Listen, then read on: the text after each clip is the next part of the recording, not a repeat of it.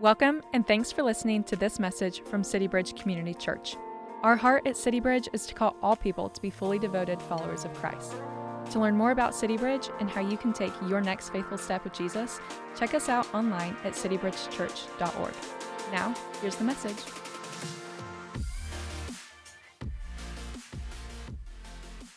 Well, good morning, City Bridge Community Church. My name is Derek Mathews. I get to serve here as our Director of Teaching Ministries. And if you have your Bibles, turn with me to Hebrews chapter 11. Uh, Hebrews chapter 11. We made it. Uh, um, we've had a joy kind of moving through the book of Hebrews these last several months. And now we've kind of moved past the first 10 chapters and we're into 11. And for many people, Hebrews 11 is their favorite chapter in the book of Hebrews. And for some people, it's their favorite chapter in the entire Bible. And so we're going to take the next three weeks moving slowly through Hebrews chapter 11 uh, as we transition into the rest of our time in the book of Hebrews this semester. And so let me read to you our passage this morning. It's going to be the first seven verses, and then uh, we'll dive right in. So uh, Hebrews 11, verse 1 says this Now faith is the assurance of things hoped for, the conviction of things not seen. For by it the people of old received their commendation. By faith we understand that the universe was created by the word of God so that what is seen was not made out of the things that are visible. By faith, Abel offered to God a more acceptable sacrifice than Cain, through which he was commended as righteous, commending God commending him by accepting his faith, by his gifts. And through his faith, though he died, he still speaks. By faith, Enoch was taken up so that he should not see death, and he was not because God had taken him. Now, before he was taken, he was commended as having pleased God. And without faith, it's impossible to please him. For whoever would draw near to God must believe that he exists and that he rewards those that seek him. By faith, Noah, being warned by God concerning the events yet unseen, in reverent fear constructed an ark for the saving of his household. By this, he condemned the world and became an heir of the righteousness that comes by faith. Hebrews 11, verses 1 through 7.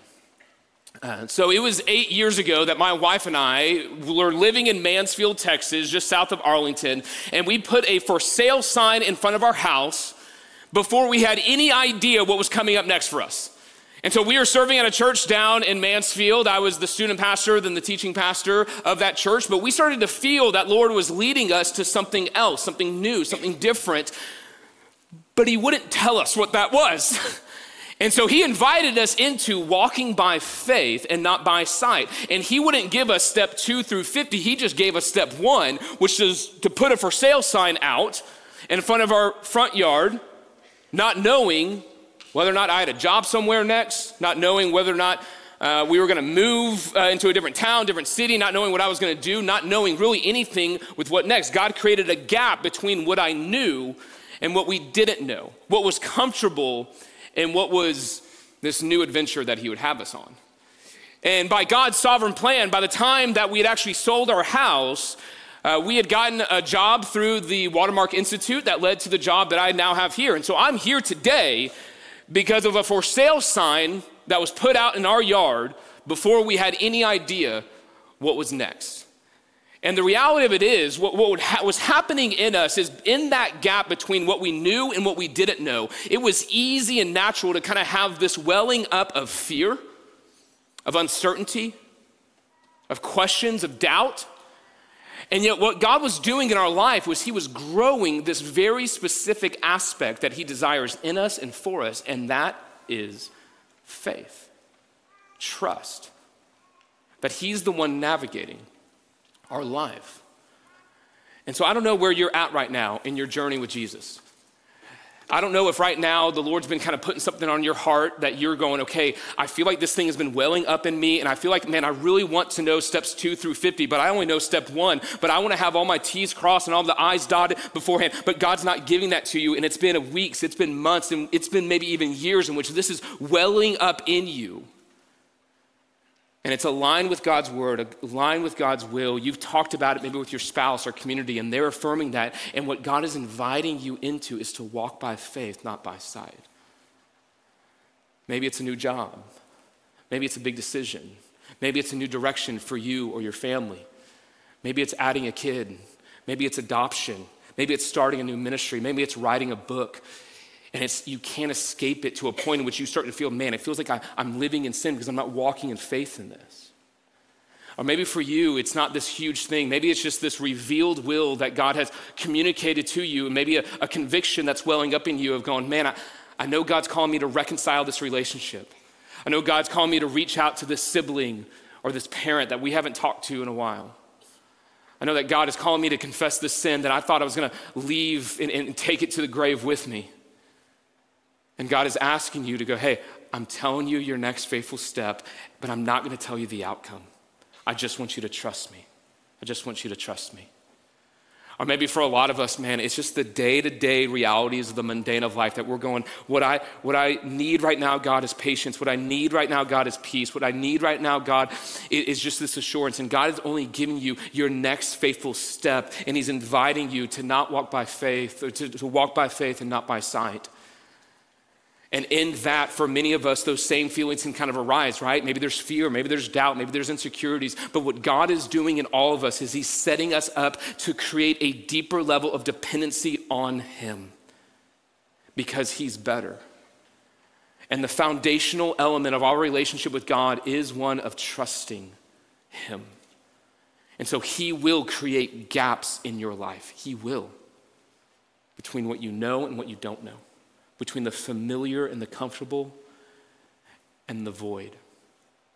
And what he's calling you to do is to jump out by faith, not into the void, but into his grace, into his provision, into his protection, so that you would grow in what it means to walk by faith. What God desires of you is for you to put your yes on the altar before him and then say, God, now whatever you want, I've already said yes.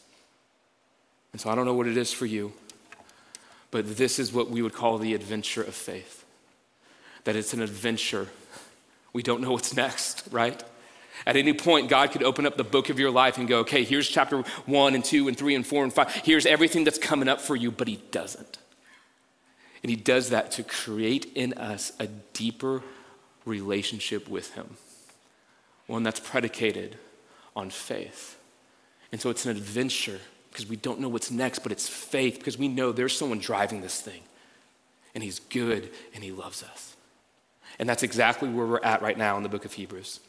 We've been journeying through the book of Hebrews these last couple months, and we've seen it kind of broken down into these three different categories, right? That there is this superiority of Christ, like who he is in chapters one through three. And then there's a superiority of Christ's work, like what he's done in verses chapters four through 10. And when we begin to see those two realities playing out in our lives, then all of a sudden the most natural reaction and outcome is that not only is Jesus better, but following him is better. Living a life for him is better. And so what we're moving into now is the superiority of Christianity. That the Christian life is fundamentally better than anything else that you can have because you get what is better than anything else. And the foundational element that this passage will hit us over the head with is that the way you live this life is by faith. By faith. 29 times in chapter 11, you hear by faith, by faith, by faith, by faith, that what God wants for us is to believe in Him and then to keep on believing every moment of every day as He develops those muscles of grace and faith in our lives. And so we're going to be looking at faith. And it's important to note that chapter 11 comes right after chapter 10. Okay? Write that down. If you remember, this was a sermon that a guy was given. The book of Hebrews was a sermon. And so he would have just said this phrase right here that, but we are not those who shrink back and are destroyed. We are not those who kind of drift away from the person of Jesus, but rather we're the ones that draw near. But how do you draw near? How do you preserve your soul? It's by faith. And so that yields the natural question okay, if it's not by these rituals that we've been talking about these last couple of weeks, it's about a relationship, and by coming into that relationship, it's something that's done by faith, then what's faith? What is that? And so, chapter 11 is going to unpack what faith is. It's going to define it, it's going to demonstrate it, and then it's going to show why God desires this above everything else in our relationship with Him. And so, the hope of this morning and the hope of the next several weeks is that we would look at faith as the foundational element of how we approach God, but also the functional element of how we live our lives. And as we define it, as we demonstrate it, we're going to see a lot of individuals that live this out. And the hope is not just to applaud them, but the hope is to see them. And that would impact how we live our life, marked by faith. And so, first up, we're going to see faith defined. Verse 1 says this Now, faith is the assurance of things hoped for, the conviction of things not seen. For by it the people of old received their commendation. And so, right here, we see the definition of faith. That we see this one singular wor- word in the Greek is the word pistis. And that word faith is also belief or trust. Pistis is translated three different ways. And so it's the synonyms of one another. Sometimes it's a verb, sometimes it's a noun, sometimes it's a, you know, grammar, nerd, right? Okay. It's used the same way in different ways. And so if you say, I believe you, I trust you, I have faith in you, you're saying the same thing. I'm placing my hope, my trust in something that you are or something you're saying. And this right here is the most condensed definition we get in our Bible of what that means that it's the assurance of things hoped for, it's the conviction of things not seen. So the Bible does this a lot, right? In which it gives you kind of the same thing a couple different ways. And so let me define it just using these exact words that faith is the assured conviction of things hoped for, though not yet seen. That faith is not this blind, wishful, cross your fingers, hopeful. It's not that but rather it says it's an assured conviction. It's an assuredness. It's a conviction. I am rooting my life in this. I am assured of it. I'm convicted by it. But by its very definition, it's something that you haven't received yet, something you haven't seen yet. It's something that you hope for that's out there but isn't realized in this moment. It's not yet seen. And so that's what faith is. That's how it's defined. And the truth is, when you realize that, you realize we operate in faith all the time, right? So a couple weeks ago, you might have been assured and had the conviction that the Eagles were going to win the Super Bowl. That did not happen, right? He's so sad. Or maybe you're not a football guy and you're going, you know what? It's March, it's March Madness. Last year was a train wreck with my bracket, and so this is the year. This is the year that I'm gonna get a perfect bracket, which is statistically impossible, right? So it's gonna get broken in the first like five seconds, okay? Or maybe you're not a sports person, maybe you're a movie guy, movie girl, and you're going, man, I have an assured conviction that hopefully, maybe Marvel will make a good movie again. Phase four has been hard, um, emotionally, spiritually on me and my family, but just I, time will tell, right? We operate in faith all the time. We operate in an assured conviction of things hoped for and yet things that are not yet seen. And so the issue is not faith, the issue is the object of your faith. What you are putting as the center of what you're clinging to. And God desires you to put all your chips in one basket, and that's Him. Why? Because God knows that He is the only one that will not and cannot fail you. You see it throughout Scripture that Jesus is constant. Hebrews 13, 8, Jesus is the same yesterday and today and forever. You want to put your faith in something, you put your faith in something that's constant but isn't just constant, it's constant in something that's true and trustworthy. Numbers 23 19 says, God is not like man, not like some guy that he should lie, or the Son of Man that he should change his mind. Has he said and will he not do? Has he spoken and will he not fulfill it? What God says will happen. You want to put your faith in something? You put your faith in the unchanging nature and character of God that's trustworthy. You want to place your faith in something? You place your faith in the best thing ever, and that's Jesus. Psalm 73 Who am I in heaven but you? And on earth, there's nothing I desire besides you. My flesh and my heart, they're going to fail.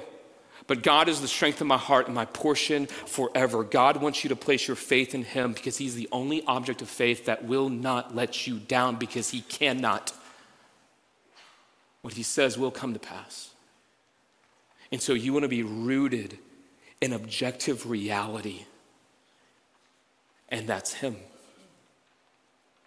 And so God wants you to anchor your life in Him. And what's so sweet about our God is that He rewards that. You notice in the verse, it says, For by it, by this faith, the people of old received their commendation. That means reward. That God loves to reward your faith in Him. And the first thing He rewards you with is eternity, salvation, to be with Him forever. But as we walk in faithfulness to Him, we walk by the Spirit. As we simply trust Him on a day to day basis, we receive what our hearts actually long for. Like, what type of being must God be that in order to simply trust Him, have faith in Him, believe in Him, your life would grow every day in joy, peace, patience, kindness, gentleness, goodness, meekness, self control, and above all, love. Who is this God that to simply believe in Him and to walk with Him would change your life that much? It's the God who desires to radically give to you as you radically receive from Him. And we call that faith. That's what faith is it's an assured conviction of things hoped for, but we don't have it yet. It's not yet seen, it's not yet realized. That's the definition. Definitions are good, but just like anyone that has kids, man, you can say the same thing over and over and over and over and over and over and over, and, over, and they're not going to get it, but then they're going to mimic the very next thing you do, right? For better or worse, that's happening. And so we see faith defined, but then the rest of the chapter is going to demonstrate what this definition means. It's going to give us kind of boots on the ground reality of what faith looks like. It's going to share what it is, but then show you what it is. And so we're going to look next at faith being demonstrated. And it says in verse 3 by faith, we understand that the universe was created by the Word of God so that what is seen was not made out of the things that are visible. And so, one of the reasons it's starting here is Hebrews 11 is going to do this kind of overview of the entire Old Testament. But it's starting here specifically because, yes, this is the beginning of Genesis, but it's also the only thing that humanity wasn't around for. And so, on the foundational level, we have to trust that God has done this because none of us were there. So we have to trust that God created the world out of nothing because He was the only one around for it. And so here's what's a little tricky in the world that we live in this is becoming harder and harder. Why? Well, we didn't get to the 21st century overnight. We're a product of history. And so, back in the 17th and 18th century, just a little history lesson for us of how we got to now and why the world is so like backwards right now. Is back in the 17th, 18th century, there was this thing called the Enlightenment. And in the Enlightenment, there was a question that began to arise in humanity, which is hey, what is truth? And what they did in that moment was they go, okay, what is truth? But I don't want to, I don't want to hear revelation from God. I don't want to hear from God's word. I don't want to hear from Jesus or I, I don't want to hear from that. I want to know what is truth. And so because they divorced themselves from God, all you're left with is yourself. So humanity started creating these constructs of go, you know how we know what's true? Either our intellectual reasoning or scientific validation. Those are the only two options. Let's cut out God from the equation.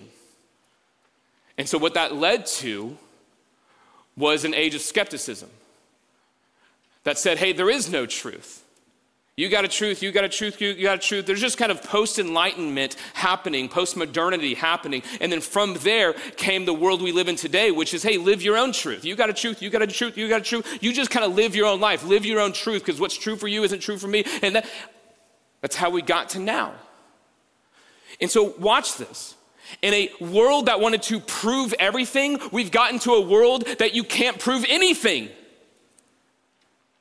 That if you declare like basic, elementary level reality to people, men and women are different.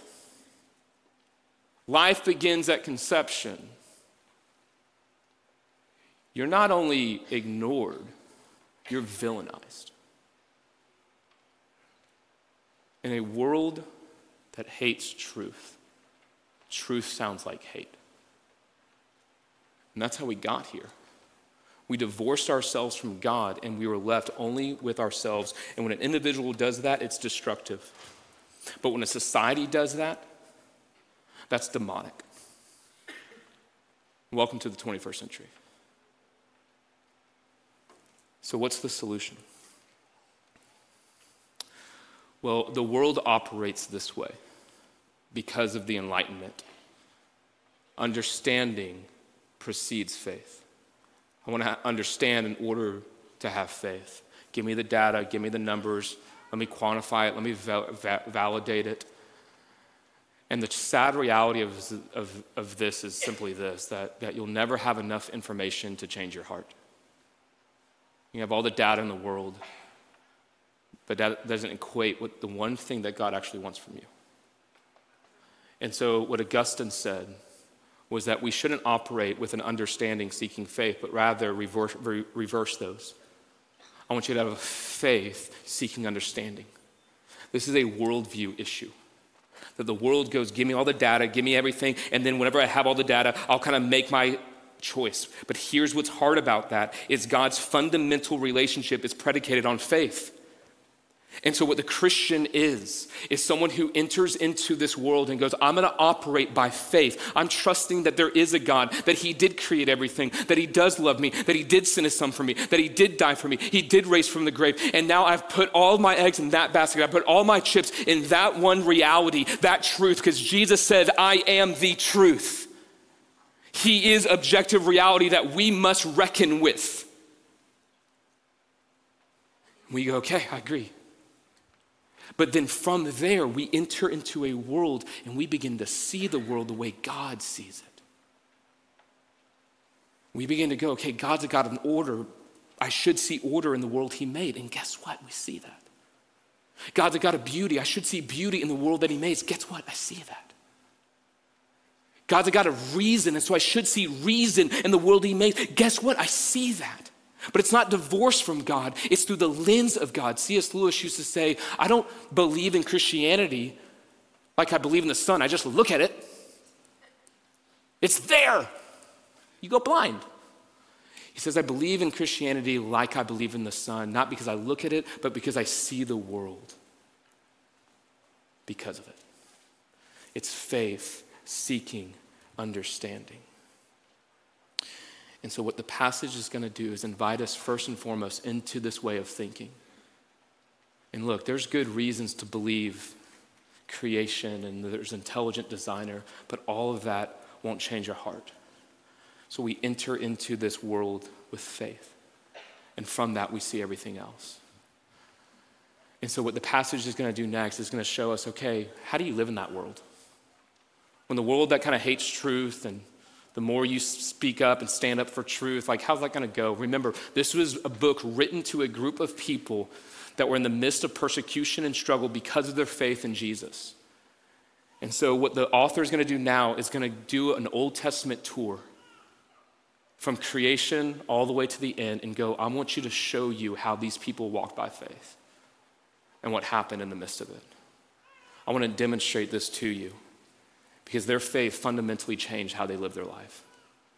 We're going to see Abel, Enoch, and Noah. And these three were specifically chosen. First one was Abel. By faith, Abel offered to God a more acceptable sacrifice than Cain, through which he was commended as righteous, God commending him as by accepting his gifts. And through his faith, though he died, he still speaks. And so, if you remember the story of Cain and Abel, they were brothers. And they both, one day, they both brought an offering to God. They both did the same thing externally, right? Offering to God. But God looks at their offering and goes, Look, one of you is operating out of religiosity, trying to earn my favor. One of you is operating, though, in a faith and trust in me. And so I'm going to commend that one and celebrate that one. And all of a sudden, Cain, the brother, started getting jealous, started getting angry. But then God moved towards Cain and go, Hey, Cain, this way you're thinking isn't going to lead to life. And so repent don't let the sin rule you. But Cain doesn't listen. Go, I don't, I don't need you, God. And he goes up and through jealousy and anger rises up and kills Abel. And that's the first person that gets highlighted. So, wait, you're saying, How do I endure persecution? It's by faith. Abel died. That doesn't really feel like that helps me a whole lot. But notice, though he died, his testimony goes on. He was accepted by God, he was received by God, even though the world hated him. God brought him home. Enoch. By faith, Enoch was taken up so that he should not see death. And he was not found because God had taken him. Now, before he was taken, he was committed to having pleased God. So, Enoch is this unique character in Genesis 5. And if you've ever read Genesis 5, you've probably skimmed over it because it just says the same thing over and over and over and over and over and over and over again. You're like, get to the flood, right? Get to the next one. But in Genesis 5, there's repetition on purpose. Because it shows over and over hey, this guy, he died. Hey, this guy, he died. Hey, this guy, he died. Hey, this guy, he died. Hey, this guy, he died. Hey, this guy, he died. Let me tell you about Enoch. Enoch walked with God. Enoch trusted God, had faith in God, and death didn't take him. God did. That even in the midst of death surrounding you, God's got you. Noah, by faith, being warned by God concerning the events as yet unseen, in reverent fear, constructed an ark for the saving of his household. By this, he condemned the world and became an heir of righteousness that comes, you guessed it, by faith. When you read Genesis 6, you see a world that's marked by anger, violence, and sexual perversion. That sound familiar? And yet, this one guy walked in faith. That in the midst of the destruction around him, he goes, No, I'm putting all my hope in God. So much so that I will build a boat in the desert. You think he was made fun of? You think he was mocked? New Testament says that he spent that entire time preaching to people. Like he's sowing a piece of wood and he's just going, Yeah, guys, seriously, the rain's coming. Nobody believed him until the water started rising. And it was by faith that God preserved him. So, what is the author getting at by talking about Abel and Enoch and Noah? What, what is he getting at?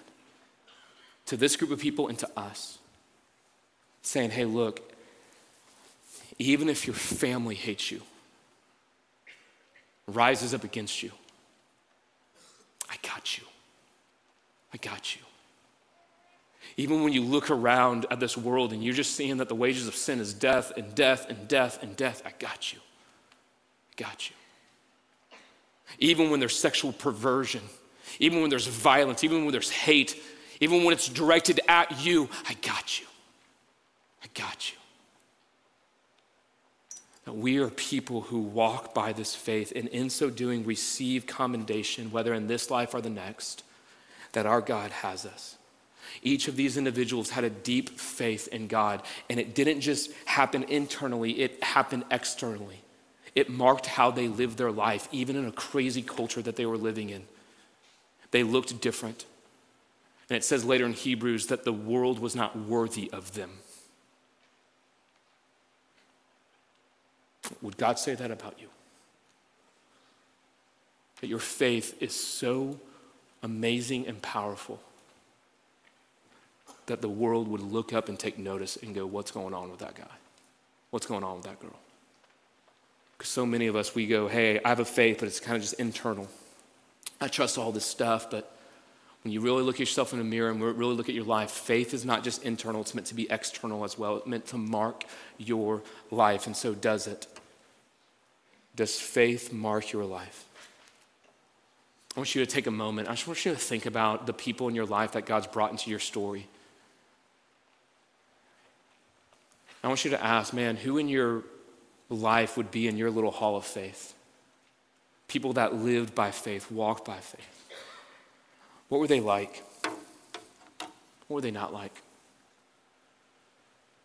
How do they treat people? How do they love people? How do they encourage people? guy for me in college was the first person I saw really walk by faith. I'd grown up in the church, and I didn't see it. I saw church, I saw faith on Sundays. I didn't see it throughout the week. And yet, this one guy, I just started to see how his faith really marked his life. And he had a national platform. He would teach thousands of people each and every week. People around the country knew his name, but that's not what marked his life for me. What marked his life to me was he invited me into his life. And I got to see his life play out. I got to see how he treated people. I got to see how he talked to people. I got to see how he interacted with the world around him. I got to see how he treated waitresses. Like we would go and have this Bible study, and then we would go to Buffalo Wild Wings and watch MMA fights for like hours on end. And I got to see how he interacted with people. I was in the car one time with him and he got pulled over. I got to see how he talked to an officer, how he showed respect and encouragement. And then I, he left and I started getting upset, like, oh my gosh, we got to take it. We were barely going over. And he said, hey man, let's not let this mark our day. It's okay. It's okay. And we didn't talk about it. I saw a moment in his story when, like, all of a sudden, he was literally about to teach thousands that night at a venue, and that venue called him and said, We can't do it, it's canceled. And I started getting nervous for him, and he just goes, Hey, everyone, calm down. Let's pray. And I was like, Oh, that's what you should do. Hold on, let me just take a note real quick, and then, no, I'm coming. Like, it was amazing. And there's people that God enters into our life with who model that faith for us. And right here, the reason the church is the church, the reason why God has given us an us is because of that. That we would be marked by as we look around, we are like living in the hall of faith. You walk through those hallways, you interact with people, you engage with people, you are watching people who are living by faith, but then you're also sadly and tragically watching people who don't and you're considering their way of life and their outcome. What happens when they walk by faith? What happens when they don't? And it's meant to be an encouragement and a warning to us as well. And so, if you're not in community here, get into community. Walk with people in faith. If you don't read Christian bios, go read Christian bios. See people who have gone before us who have lived out their faith and how that has marked their life and changed their life. Share your story with other people. Moments where you had to jump into the unknown and realize, I'm not jumping into the unknown, I'm jumping with God into His grace. Share those stories and watch how your faith builds up other people's. Because here's the truth people are watching you. The world is watching, and the faithful are watching. And you don't know what's the outcome.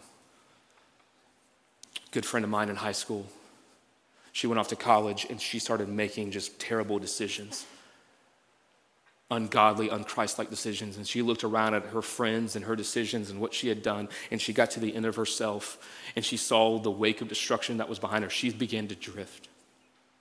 And one night she just looked around at just the mess she had made and she went into her dorm room. She crawled on her knees and she started praying, God, I don't want this anymore. And in that moment, God gave her a picture of a Sunday school teacher she had in elementary school. This is the last person that loved her. She didn't even remember this woman's name, but she remembered her faith. And over a decade later, God used that in her life to win her back to Christ and it changed the way she lived her life. And so you might be, gosh, right now, pouring your life into your littles. God bless you. You might be in this moment right now in which you're pouring your life into holding babies down at the other end, being with elementary school students, being with high school students. And I, look, I've been there. It feels like you're planting seeds in the desert sometimes. But God has a way to turn deserts into gardens. And it might be in a moment, or it might be 10 years later that they're at the end of themselves and they remember and they look back on your role in their life. People are watching. So demonstrate the faith that you have in Christ. Demonstrate that faith. Why is this all important? Well, because faith is desired by God to draw near.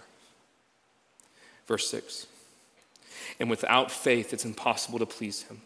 For whoever would draw near to God must believe that he exists and that he rewards those that seek him. This is the seventh time in the book of Hebrews, the seventh time that the phrase draw near is there. And what that's there for, it's the seventh and final time, which means that that word seven is the Hebrew idea of wholeness or completion. That the thrust of Hebrews is I want you to draw near to me. I want you to know me. I don't want you to drift away because life is only found in me. And we see here at the seventh and climactic time that the way you do this is not by your good works, it's not by cleaning yourselves up, it's by faith. And it's faith in trusting of who God is, that He exists but also that he rewards those that seek him. And as I've been thinking about that these last couple of weeks, I've been thinking, I'm like, oh, that's the book of Hebrews. That he exists, that's chapters one through three of who he is. But also that he rewards those who have faith in him. That's what he's done, chapters four through 10. He's literally given us 10 chapters of who he is, what he's done, that he exists, that he rewards those that draw near, and then says, now draw near with faith and with trust. And so I just want to end our time thinking about okay, why faith? Of all the things, why faith? Well, because it shows us something essential about the God who is that God desires relationship. You see, every relationship operates foundationally and functionally by faith, by trust by belief. Enemies don't have that. They don't have faith, they don't have trust. And so they put up walls, they go to war together. Political allies or they, they don't have faith. They, they have what's called trust but verified, which means I trust you, but not really. So you got to validate this over and over and over again. But friends, family, spouses, good relationships have an exchange of faith. What you say, I believe. And you don't need to validate it. I just trust you. And the beauty of that is when you have that and there's no walls in between or there's no constant validation between one of you, you have intimacy. You have joy. You have what the Bible would call love. And that's what God is after in us and for us that God is a God who wants to radically give. And we call that grace. And he wants his people to be ones who radically receive. And we call that faith. And so, what I want to do, just as we close, is I just want to ask us a handful of questions to see whether or not we really have this faith and whether or not this faith really drives our life. And so I invite us just to enter into a posture of prayer right now. And you can close your eyes, you can just listen, but I'm going to ask you a series of questions that only you can answer with the Lord. And so the first question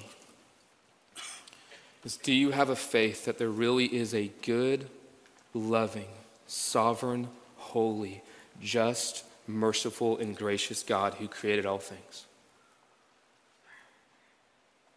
Do you have a faith that Jesus Christ lived a perfect life that you could not? And he died on the cross for your sin, and that he rose again three days later, conquering sin and death? Do you have a faith that when you personally trust Jesus, not just hear the good news, but receive it, believe in it, trust in it, that God cancels the debt of your sin that separates you from Him and rewards you with eternal life with Him. Do you have a faith that God doesn't just take care of your eternity, but is taking care of you today? Do you have a faith that God has a plan for your life that is good and for His ultimate glory? Do you have a faith that God rewards those who seek Him with righteousness, grace, forgiveness, love, joy, peace, patience? Do you have a faith that God is in control? That His way is best? That walking with Jesus is better than anything else this world has to offer? Do you have a faith that drawing nearer to Jesus is better? That spending time with Him in His Word, in prayer and meditation is worth every second? That better is one day in your courts than a thousand elsewhere? Do you have a faith to obey God's revealed will in your life? Do you have a faith to follow where He leads? And last question Do you have a faith that marks your life? Faith is the assured conviction of things hoped for, though we haven't yet seen them. And God is calling us into a certain type of living and a certain type of way to see the world, to not walk by sight, but to walk by faith, to know Him and to trust Him, to live the adventure of faith that comes from following Him. So you put your yes on the altar before God and say, God, the yes is already there. Now, what would you have for me in my life? Do you know that when you walk with God, that even if it leads to hurt, hardships, and even death, every death in Christ always leads to resurrection. So, in this life or the next, your faith will be commended, will be rewarded, it will be celebrated. And until your faith becomes your sight, let's walk by faith, not by sight. As we see Him, know Him, love Him, trust in Him, obey Him, and find our life in Him. Thanks for listening. We pray this message encourages you on your journey with Jesus. If you found this message helpful, feel free to share it with others and leave us a review. To learn about City Bridge and how you can take your next faithful step with Jesus, check us out online at citybridgechurch.org. You can also follow us on social at CityBridgeCC. See you next time.